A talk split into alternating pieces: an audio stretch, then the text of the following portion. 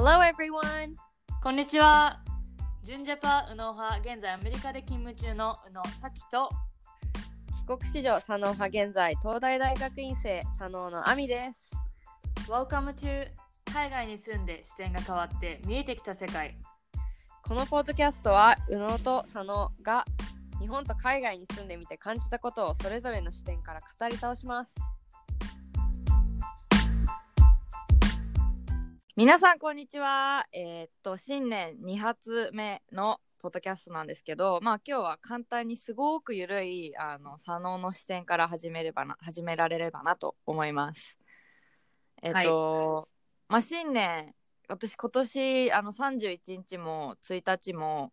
あの、まあ、大学院生ということでラボに行ってたのであんまりこうなんだろう休みとか楽しみがなかったんですけれども、まあ、一応なんか毎年箱根駅伝を見ててテレビでね。でおあの今年はちょうど昨日があの帰ってくるあのはいはい。2日目で、うん。でうちの前私が住んでるマンションのまあなんか前を走るんだけどーうん。あの昨日初めてあの選手が走ってるところを見ました。うん、おおー。なんかねすごい元気をもらえたというかはいはい。あのやっぱりあテレビで見ててもねすごくこうチーム一丸となってこう一つの目標に向けてね、みんなでこうたすきを渡してってすごいなんかこう言ったら日本っぽいスポーツというかさ、こうみんなで助け,、いね。助け合ってとかさあんまり海外ではないじゃん海外結構陸上とか個人主義だからね。そうそうそう、でもやっぱりその一人がさ何人にも抜かれてしまったらちょっとこうプレッシャーを感じるかもしれないしでもそれをこう、ま、仲間がさなやっぱなみんなの力で勝つっていうところもあってなんかすごくね感動したというのをちょっとして話したかったなっていう いやでも箱根駅伝はね、私今回、まあこっちにいるとさ、やっぱどうしても見れないんだけど、この、うん。このいろんな、何、リキャップみたいな感じで、このショートバージョンが流れてくるじゃん。もうあれだけで泣ける。いや私もなんかさ昨日実はそのひあんまり全部見る時間その全選手が通る時間、た結構時間最初のあのチームと最後のチーム空いてたっていうのもあってそのずっと見れれはしなくて本当に最初のチームしか見れなかったんだけど、うん。トップのチーうんムしか。でもそのまあちょっと大大学に行く前にあのまあ家の前なので出て見ててでそのままもう駅に向かったんだけどなんか電車の中でもあの中継やってたので、うん。あのネットで見れる中継をなんか日テレがあ独占放送してて。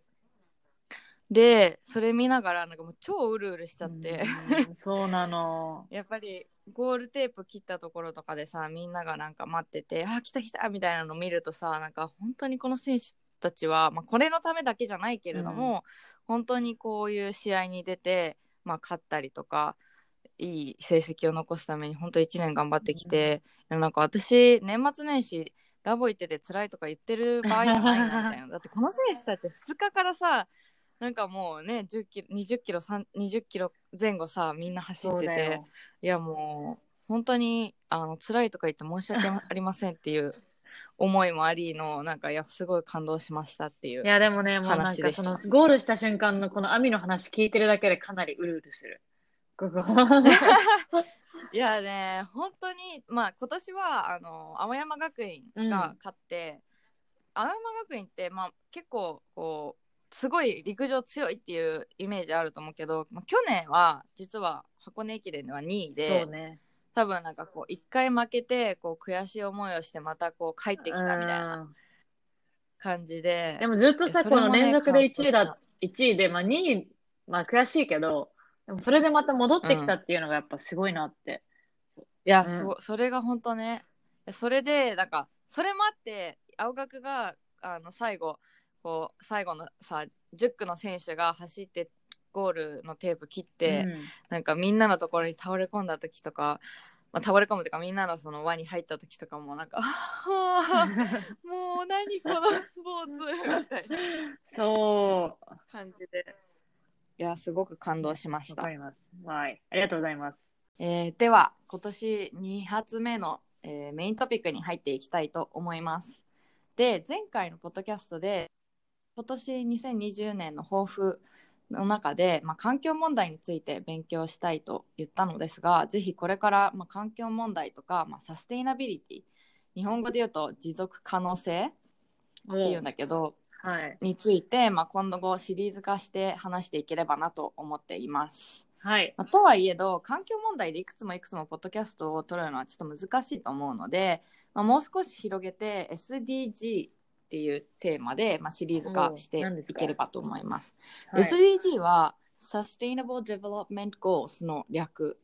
で、うん。実は2015年の9月に国連で開かれたサミットの中で決められた国際社会共通の目標です。あ、そうなんだ。うん、で SDG っていうのは、まあ、世界が抱える問題を解決したり、まあ、持続可能な社会を作るために世界各国が合意した17の目標と169のターゲットでできていうる。ん。で目標の中には、まあ、貧困とか飢餓とかに関するものもあればエネルギー資源とかに関してだったりとか、まあ、海洋資源だったりとか、まあ、大きく分けて経済社会環境ガバナンスに分けたものがあって、まあ、これってちょっと難しい感じに聞こえるんだけれども、まあ、これをね私たちの視点から話して日本とアメリカの違いとか、まあ、日本と海外の違いとか私たち個人の考えみたいなのについて今後話していければなと思います。なるほど。え、ちょっとあの質問なんだけど、はい、国連で開かれたってことは、まあ、日本も参加してるわけじゃん。うんうんうんこれってこの各国ごとにアサインされてるってこと？いやれみんなが一緒にその目標に向けてああ、なるほどえ、じゃあ例えば、この、あの19のターゲットのうちの、まあ、例えばこのターゲットは日本はこういうアプローチをしていきますみたいな。そういうこと、まあそういうのは各国で違ってるとは思う、うんうん。みんな全てさやっぱりこの先進国とあのまだなんていうの？発展途上国でだったりするとさそのたゴールのに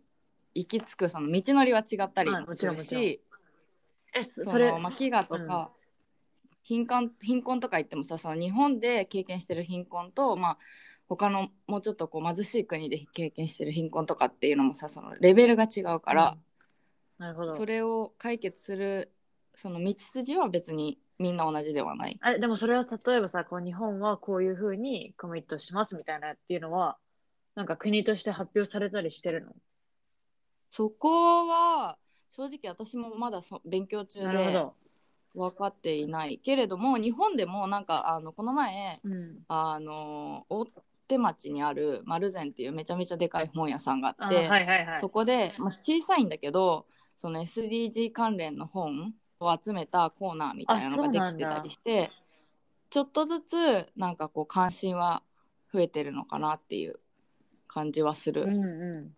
とはいえども、まあ、なぜ今回これをシリーズ化しようとしたかと思い、ね、しようと思ったかと言いますん。と、はい。まあ正直日本に帰ってきて環境問題だったりとか、まあ、社会問題サステイナビリティに関して意識がすごい低いなっていうのを私は感じていて、うんなので、まあ、少しでもね世界のこの動きとかに取り残されないようにしたりだとか、まあ、少しでもね聞いてる方々の意識が変わればなと思って、まあ、シリーズ化できればという。なるほど。はい、なので、まあ、まず1回目は日本と海外、まあ、特にアメリカだよね、うん、でこの問題環境問題とかサステイナビリティに関しての意識の違いについて話せればなと思います。はい。えっと、まずはそもそもその身の回りでサステイナビリティとか SDG っていうキーワードだったりとか、まあ、環境問題についてのキーワードってどれぐらい聞く？えっと、サステナビリティに関してはもうね、この1、2年でかなりアメリカで聞くようになったと思っていて、で、なんかまあうん消費者としてパッと思いつくのは、まあなんていうの、ストローをプラスチックから紙に変える運動で、あの、まあどこのレストラン行っても大体もう紙のストローになってる。まあ、あとはそうなんだ。そうだね、なってる。あの、さあ、カクセルとかは必ずストローつけるじゃん。うん、で、それこは必ず紙になった、ほぼなってるし、うん、で、まあ、スタバもみんな知ってると思うけど、ストローなくなったりとかもしてるし、えスタバってさその普通のアイスドリンクなんかアイスラテとかさアイスソイラテみたいなの頼んで、ストローついてくるじゃん。今まではさあの緑のさ、うんうん。パッと見スターバックスってすぐ分かるようなストローだったけど、はい。まあ、あれもあんまりついてないってこと？そう、あの、カップ自体が変わって、あそうなんだ。日本はまだ変わってないか。そしたら。日本はねなんか特定のメニューだったらあの蓋がさ飲み口アイスで飲み口がなんか飲みやすいようになった蓋にはなってるドリンクは1回だけ頼んだことあるんだけどうん。普通のなんかスタンダードのなんかフラペチーノとかあとはまあソイラテとかフラペチーノとかは無理だね。あでもアイスラテとかそのなんていうの飲みやすいあの、うん。ドリンクでもまだストローはついてくあ、る。そうなんだ。なんか大体その、上に生クリームが乗ってない系だったら、だいもう、うんその、その、アミが今言ってたようなカップにはなってる。あそうなんだ。うん。でも確かに下のストローはまだあのプラスチックかもしれない。ああんま私頼まないからわかんないんだけどさ、ああいうクリーム乗ってる系。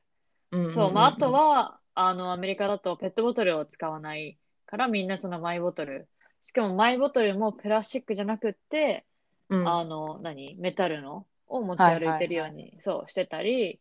まあ、スーパーの袋を使わないようにっていうのは、どこでもやってて、あの、うん。アメリカでマサチューセッツ州だと、そのね、シティによって、その法律が違うから、例えば私の住んでるクイーンシーっていう街では、まだプラスチックの、そのスーパーの袋は普通に無料で配られるんだけど、ボストンの街の中とか他の都市は有料のところもたくさんある。うん。うんうんうんうん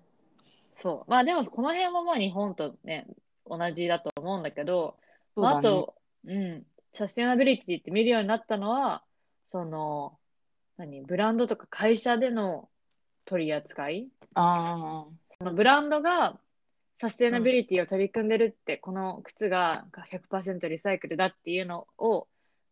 あうん。言うのも、なんだろう、消費者としては購入したいっていうこの意欲の一つにつながるっていうのうん。も最近はアメリカではよく見ることです。うん。うん。私もなんかそれに関しては結構私そもそもこういう話題に興味がもともとあったからっていうのもあってそのなんか前えっとネットフリックスで、まあ、こういう環境関連についてのあのドキュメンタリーを見たんだけども、うん。まあ、そこでパタゴニアっていうあのアはいウトドアブランドはもうそのこの環境問題にすごく真剣に取り組んでいてうん。いくつもいくつも自社の製品を買ってもらうわけではなくその一つ買ってそれをこう長くその修直したり修理したりして使ってもらうっていううん。のをすごく重要としていてなのでなんかそれにすごい共感して私もなんかあ、まあ、ファッションから入ることもできっていうのも思ってうんなんかやっぱり一つのものいいものちょっと高くてもいいもの買ってそれを長く使うとかやっぱそういうブラなんていうのブランディングとかマーケティングの仕方であそうそこのブランドのもの買ってみようって思ったりとかっていうのはすごいする。うん。わかる。うんうんうんうんそう。ね。アメリカだとそういうさ、ブランド、そのパタゴニアもそうだけど、最近は、なんだろう、あの、フラットシューズの会社でロッティっていうのとかあって、結構流行ってるんだけど、うんもうその、そこで作られてるフラットシューズすべてがサステナビリティで、っていうのも、なんだろう、このミッションステートメントとして掲げてるようなブランドも本当にたくさんある。そうなんだうん。知らなかったこのロースティーっていうのはそう、結構可愛いんだよね。うん可愛いし、本当に履きやすいっていうから、うん。あの、結構会社の人とかもね、履いてる人が多い。うーん。日本にもインターナショナルシッピングがあればちょっと見てみます。はい。ぜひ。うん、で日本は私あこれにはすごい興味あるんだけどあんまり聞かないっていうのはうん。あって、まあそもそも日本のメディアでその環境問題とかサステイナビリティについてこうちょくちょくあのいい報道はししてないと思う。でまあなんかね。今現環境大臣の、まあ、小泉さんがはい。9月かなんかにさアメリカ行った時にちょっと独特な発言でメディアを沸かしたこととかあってそ,、まあ、それでこう環境のあのなんかサミットに参加してますみたいなのだったりとかなんかあのセクシー発言とかあって なんかはい。はいそういうのは取り上げられるんだけどでもそもそもそのうん彼が何で言ってるとかそこで何が行われてるかっていうのはそんなに取り上げられてなかった気がする。もうなんかうん。なんかこうパブリシティでなんかこんなこの人が面白い発言したみたいなそのなんていうのそうね。面白おかしく取り上げてる感じがしてだから真剣にその、まあ、問題環境問題とかそのまあねアメリカだったら高校生中学生とかがさあの学校休んでそのデモンストレーションしてたりとか、うん。そういうのに関してはあそこまでまあなんかちょっとはいたけれどもなんかすごくがっつりっていう感じではなかった気がする。まあでねはい。うん、身の回りでも、まあ、一応プラスチックごみと、まあ、燃えるごみっていうのを簡単に分けたりするぐらいだけどもその細かくは分けられないしうん。ちょっとねまだそんなに広まってないのかなっていうのはあそうなの？えでも細かく分けてるイメージ私的に。なんかねうん。東京もそれも東京もまたその区によるんだよね。なんか品川区とかそうね。あの港区とかによってそのゴミの分け方っていうのは変わってくるし、まあ、県単位でもまた違ってくるらしいんだけど、なんか私が住んで私品川区なんだけど品川区はそんななんかその瓶とか缶とかプラスチックあ、まあ、ペットボトル関連とあと燃えるゴミっていう風になっててそんなに細かくは分けられてない。えでも一応さペットボトルリサイクル出すときは蓋をキャップ取ってラベル剥がしてとかやるじゃなんんかその指定もないんだよね。あそうなんだ。ああるのかもしれない。よ私が見てないだけなのかな。なんかいやいなやいや。あそうなんなんかうちのお母さんが住んでるところは結構厳しくって、あそうなんだ。そうちゃんとあうんの瓶の色の色を分けたりとかええうん緑とか茶色とかそこまで厳しいあーちょっと私もその辺調べてみようんう。うーん、そっか。まあでもそんな感じで、その紙とか、あの生ゴミみたいな感じで、あの細かくは分けない。はいはいまあ今かなっていうそうなんだ感じ。うん。うんまあそんな感じで、まあじゃあ次に、そもそもサステイナビリティって聞いて何を思あーまあなんかパッと言うとエコとか地球に優しいとか、うん、うそうだよね。かんうんそんなかな。なんかササステイナビリティってさ結構こうあのその環境問題とかさエコロジーとか地球に優しいって、そっちの方面ですっごく使われてるけど多分今はサステイナビリティっていうとその持続可能そのなんだまあ地球の未来を考えたりとか、まあ、それこそそれとかあと多分組織内でその会社を長長期的にこう運営していく意味でのサステイナビリティとかっていろんな意味を持つとは思うんだよね。うん。でもやっぱりなんか最初に定着したのは、まあ、エコロジーだよね。そうだね、うん、私も結構うんエコロジーはさ昔から聞いてるイメージだけどそうだね。うんやっぱサステナビリティっていうとすごい最近のい何？イメージ？うんうんうんうんうんうん。そうだね。私もサステイナビリティって聞いて、やっぱパッと思いつくのは、それこそ環境問題だったり、エコロジーだったりとかだし、まあ、特にこの頃日本でさ、その、まあ、エネルギー源というかさ、まあ、原発とかについても、あの311があった後からさ、いろいろ話はあったりとかで、そういうエネルギー資源とかに関してもやっぱりエコサステイナビリティっていうのは結びつくのかなっていうのとかかな。まだもパッと聞いたらやっぱり環境問題が一番思いつくよね。そうだね。はい。うんじゃあ、まあ、環境問題についてなんか個人的にやっていることはありますか、まあ、アメリカで住んでる、先ながらやってること、まああの普通にやってるのはスーパーの袋をもらわないでその、うん。自分のマイバッグを持ち歩くっていうかこのグローシーショッピングに行くときに買う。あじゃあ持ってく。うん。っていうのも、んんその私が住んでるところはもう全然スーパーの袋もさ無料でくれるから、うんアメリカのスーパー行ったことある人わかるかと思うんだけど、めちゃめちゃさ何？まずススーパーの袋を二重にしてちょっとしか入れないで、新しい袋で、なんかすごい大量の数になるわけ。うんスーパーの袋自体が。うんで私は結構それに耐えられなくって、うんあの、だからスーパーの袋をもらうようにしてる。でも、あ、もらわないようにしてる。だけど、やっぱそれでも家に溜まってくるから、そのスーパーの袋をリサイクルするボックスがスーパーにある。えー。うん、だからそれは持ってくようにはしてるし、あとえリサイクルはっ、ていうのはさそうん。のスーパーの袋としてまた、それともそれをこうなんかまあ溶かして別のなんかもう一回新しいの作ったりする。え、ちょっとそこまで見てない。あ なんか、なんか、でっかいボックスみたいなのがあるから、とりあえずそこに持ってってるだけ。ちょっとちゃんと見てみます。うんうん。まあ、あとはメタルのストローがあるから、それを、まあ、それも持ち歩くってよりは、なんだろう。家にあって飲む、飲んだりとかうんしてて、で、あとは一番最近ハマってるのは、コンポースタボーって言って、うんその、な生ゴミを、なんていうの？この、まとめて、で、私の家では、このクイーンシーっていう市が、コンポースタボーの、そういうなんかマシーンじゃないけど、なんかでっかいボロケットみたいなボックスを、一応なんか20ドルくらいで売ってるから、うん。私たちもやっぱそういうのに貢献したいから、家の庭のさ、隅っこの草が生えてるところの上に置いて、うん。で、その生ゴミはそこに入れるようにしてて、多分うん。本当に1年とか2年とか3年かけて肥料になるんだけど、その毎日の生ゴミをそこに捨てるようにしてる。へえうん。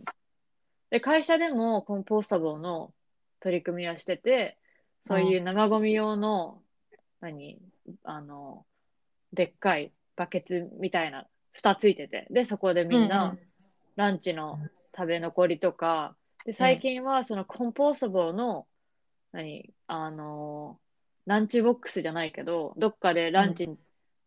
ランチ買ってきた時に、そのコンポースタボーの、紙でできた、ああはいはいはいあれに入ってるみたいな。なんかお弁当箱みたいなね。そうそうそうそう。うん。それ、いうのもそこに捨てる。っていうのをやってる。えー、それはいいね。うん。簡単だよねできるのやり取りそう。組みもうんうんうんうんうんまあなんか毎日さ、やっぱ出すゴミじゃん。で、それでさ、うん蓄積するとかなりの量にもなるから、こうやって貢献してるのは、うんまあ自分のこの気持ち的にもいいよね。うん気持ちがいいというか。そうだねうん。アミは？うん私はまあさっき言ってたようにエコバッグは持ってるしうん。えっ、と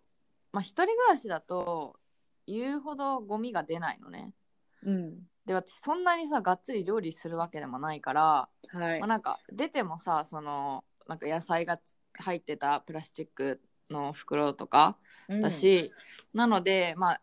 エコバッグ持ち歩いてるって言ってもたまに忘れちゃう時はもちろんあるしなんか正直そのちょっと大きめのエコバッグだからなんか袋ちっちゃい袋に入れてもらいたい時とかもあってもうたまには買ったりとかもらうんだけど、うんまあ、そのレジ袋をゴミ袋代わりにつ使って再利用、はいまあ再利用というか、まあ、それにこうゴミを入れて捨てたりとかしてなのでそのレジ袋だけを捨てるっていうのは基本的にしないようにしてるなるほど。し、まあ、あとは、まあ、取っておいてほそのなんか旅行行く時にとかさ、そうだ洋服入れね。たりみたいな感じでうん使ったりとか、まあさっきあと言ってたのはそのストローステンレスメタルのストロー、それも私も買ってえっとたまに使ってるっていうまあでも今冬なのであんまり冷たいドリンクは飲まないから、今はあんまりだけどなんかそれこそ私数本持ってるのでなんか持ち歩いてそれそれこそ夏冷たいドリンクをあの買った時はそれで飲むようにしたりとかっていうのはしてるかな。そうなんだ。やっぱね、うんなんかアマゾンとかで買うとさ、かなりの本数ついてくるから、私も、そうあの45本ついてくるよね。そう、家に置いとく半分と、オフィスに半分ぐらい置いといてある。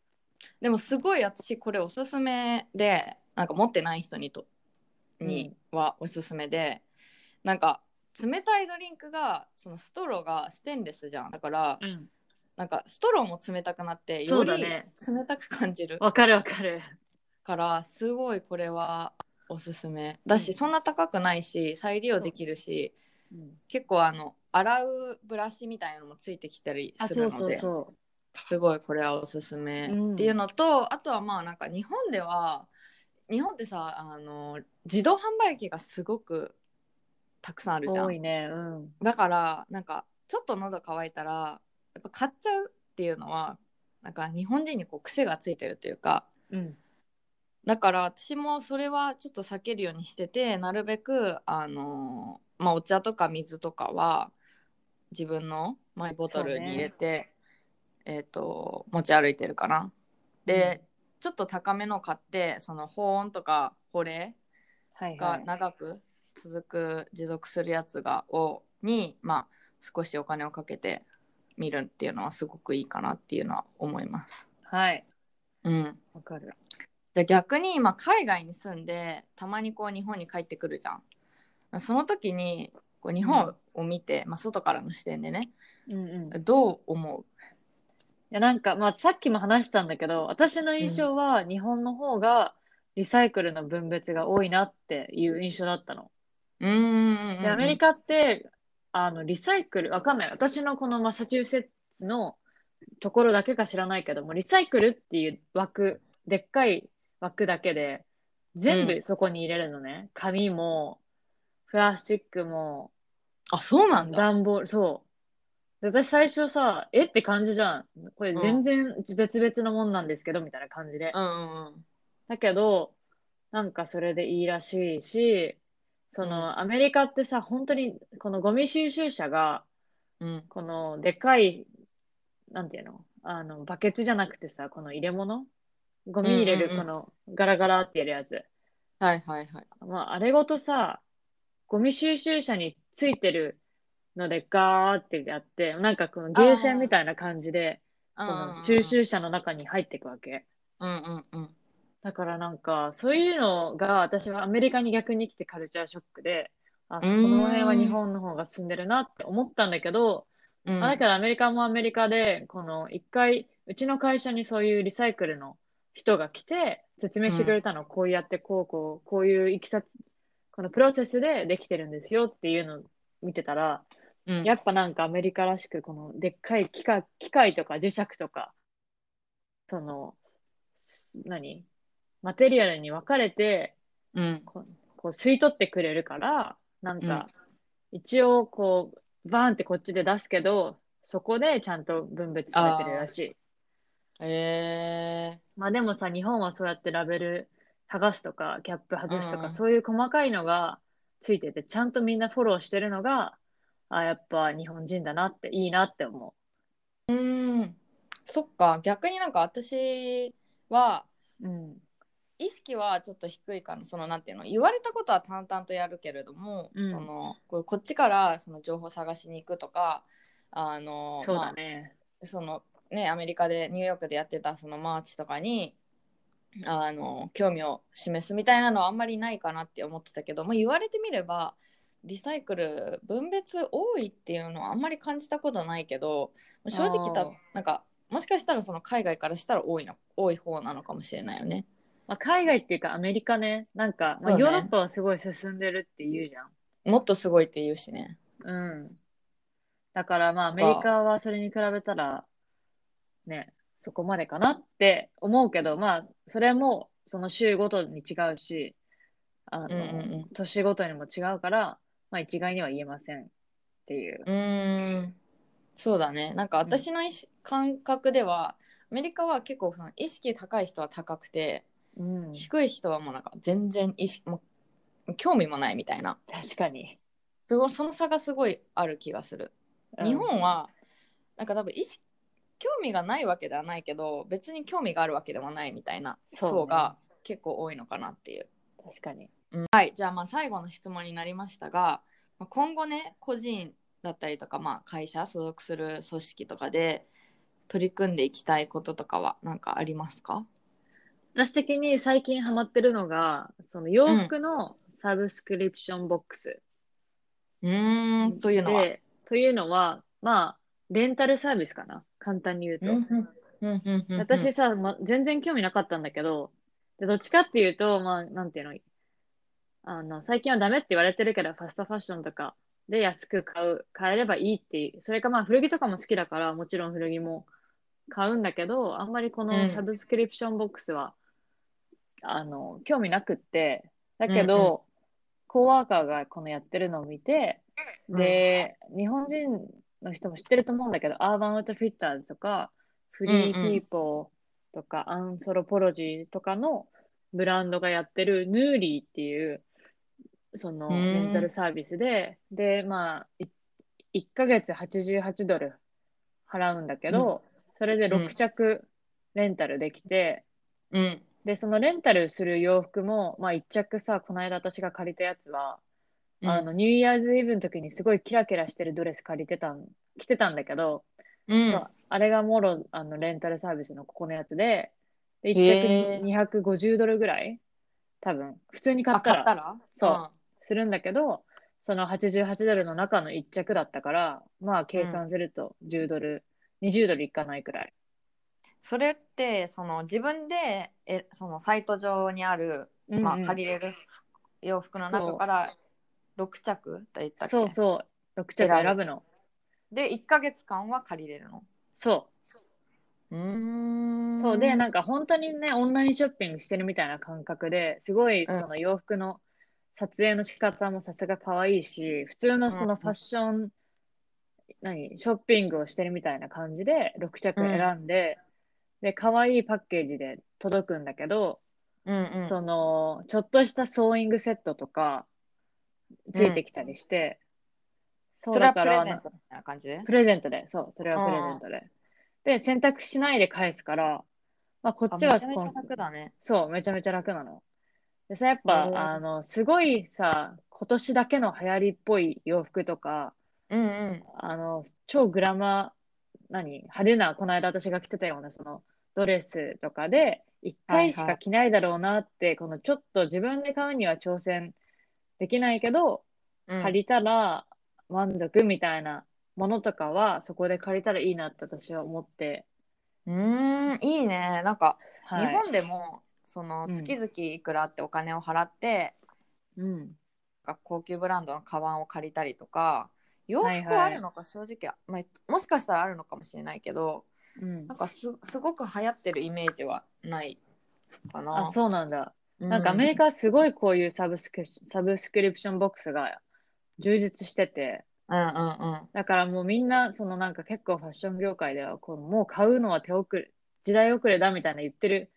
記事とかもあって、えー、そうで一番有名なやつだと「uh, Rent the Runway」とかあ、うん、でそれは完全にこの何？ラグジュアリーブランドとかのレンタルを、ができるやつ。うん。はい。そっか、じゃあまあ、ファッションから取り組んでいく。ファッションですね。はい。あみ私は、まあポ、ポッドキャストで行ったことあるとは思うんだけど、まあ、実はそのスキューバダイビングを結構し,、うん、してて、で、はい、プロライセンスもなんか持っている、ね、プロライセンスって何？なんかその、まあ、スキューバダイビング。持ってる。いくつかその段階があってオープンウォーター、アドバンスレスキューみたいな感じでいくつか段階があって、それで、まあ、プロライセンスの一番下のあれなんなんていうの？レベルなんだけど、はいはい、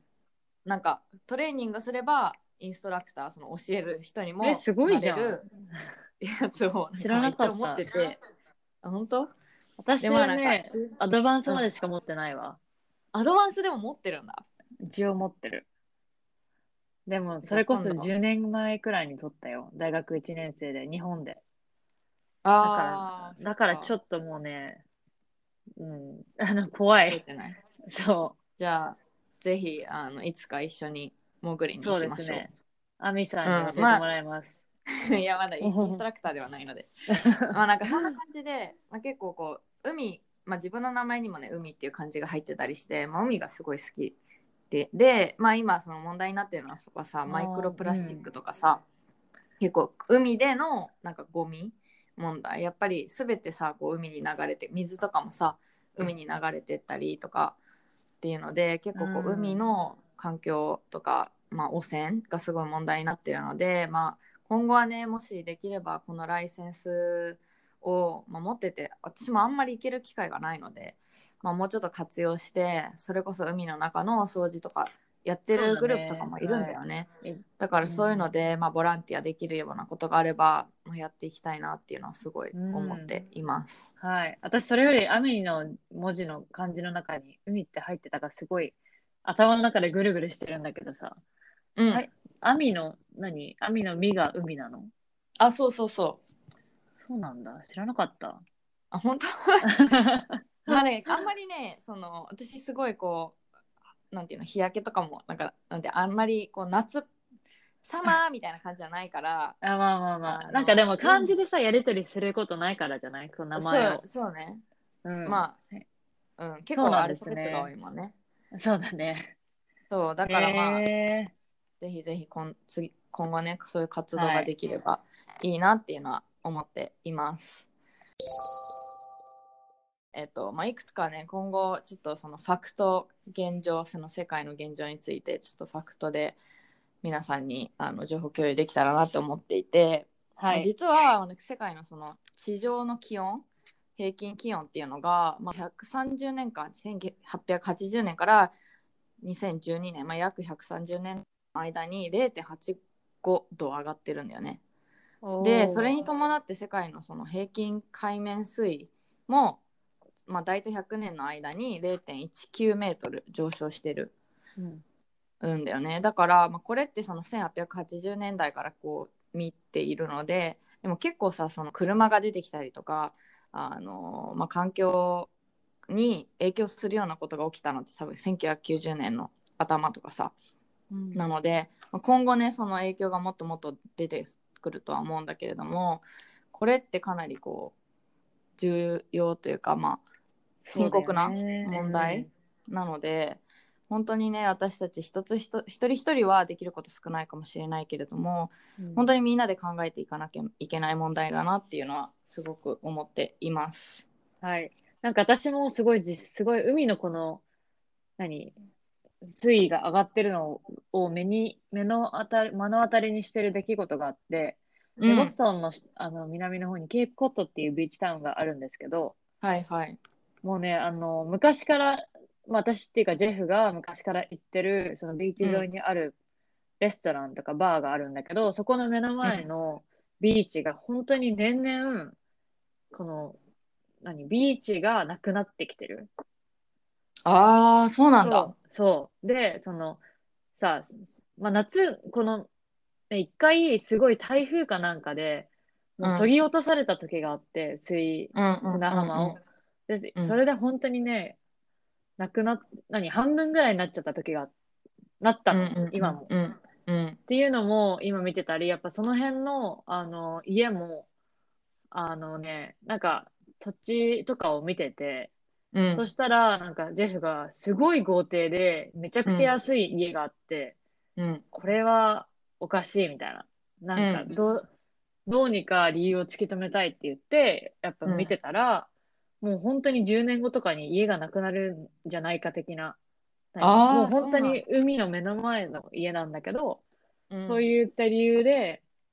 土地も安くなってたりとか、なんか結構ね、その海面水位に関しては、うん、耳に入ることが多い。うん。うん、そうね、まあだから私たち本当に一人一人が少しでもあの、まあ、この状況を知ってできることだけからやっていければ、うん、ね、もしかしたらみんながやればねそれが大きな波になるかもしれないし。そうですね。